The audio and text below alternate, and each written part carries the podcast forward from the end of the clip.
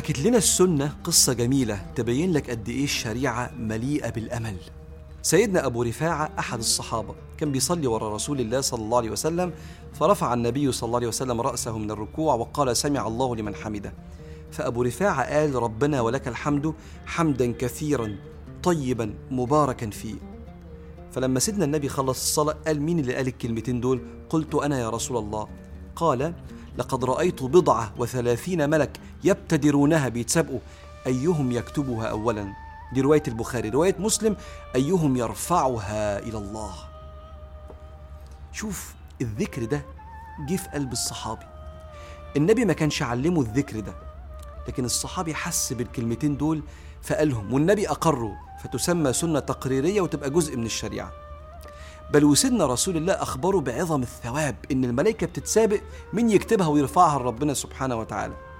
فالعلماء بيعلقوا بيقولوا رب عمل صغير تعظمه النية. إحساس جميل جوه قلب الصحابي بربنا فاض بيه اللسان بكلمات بسيطة لكن من قلب مستشعر ومستحضر ربنا. فكان المقام الكبير والأجر العظيم.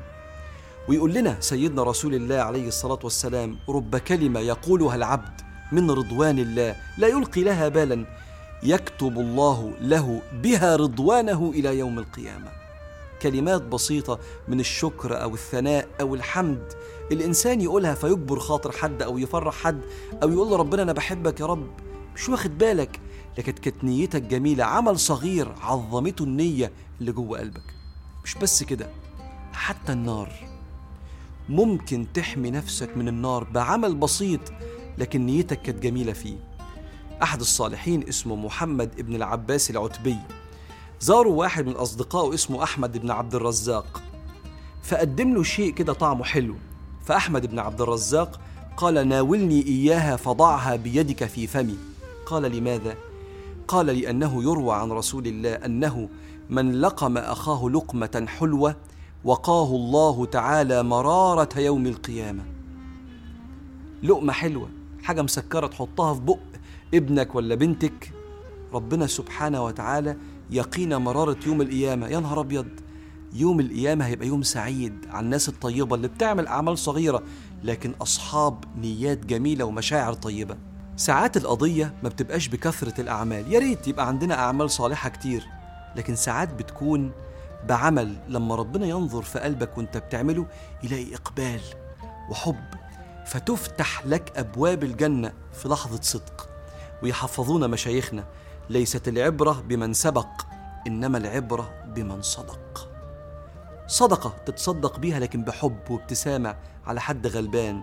فتكرمه بالمال وتكرمه بجبر خاطره. كلمة شكر فيها جبر خاطر لحد تحسسه إنه عمل لك حاجة كبيرة والكلمة صغيرة. شغلانة تسلمها في شغلك لكن بضمير وتعب. وممكن ما تاخدش بالك هو بالنسبة لك عمل صغير بتعمله كل يوم عظمته النية. علشان كده الصحابة واحد مثلا زي سيدنا بلال بن رباح من أوائل من أسلموا لم يفارق رسول الله صلى الله عليه وسلم كصاحب وناصر ومؤذن. وسيدنا النبي دايما تقول للنبي جنبه بلال على طول صلى الله عليه وسلم ورضي الله عن بلال. لكن يحصل مشهد مش عبثي مشهد أكيد ربنا بيعلمنا منه حاجة. يقول النبي عليه الصلاة والسلام ما دخلت الجنة إلا وسمعت خشفة بلال بين يدي. خشف يعني صوت رجله ماشي. يعني بيقولوا أنت من أهل الجنة. فقيل يا بلال بما أدركت ذلك؟ قال لا أعلم إلا أني كلما توضأت صليت ركعتين. أنا دايما بحب أبقى متوضي ولما أتوضى أصلي ركعتين. هو من جواه مش واخد باله ده عمل صغير بالنسبة لجهاده مع رسول الله وأذانه وجمع الصحابة في المسجد. لكن هو نفسه دايما تبقى روحه طاهرة. طب أطهر روحي إزاي؟ هطهر جسدي بالوضوء. العمل ده هو اللي خلاه النبي دايما يشوفه في الجنة. الست اللي دخلت على السيدة عائشة فالسيدة عائشة بتقول اديتها ثلاث تمرات وكان معاها عيالها الاثنين فدت كل واحد تمرة منهم أكلوها بسرعة وبصوا لها في التمرة اللي في إيديها بتاعتها. قامت أسماها ومدية ولادها الاثنين كل حتة من التمرة. السيدة عائشة تعجبت فقال رسول الله أتعجبين منها؟ فإن الله قد رحمها برحمتها لصبييها. تقريبا كل الأمهات إن شاء الله مرحومة لأن الأمهات بتعمل أكتر من كده بكتير وهم مش واخدين بالهم. شايفينه عمل صغير عظموا الحب والنية اللي كانت في قلب كل أم بتحب عيالها.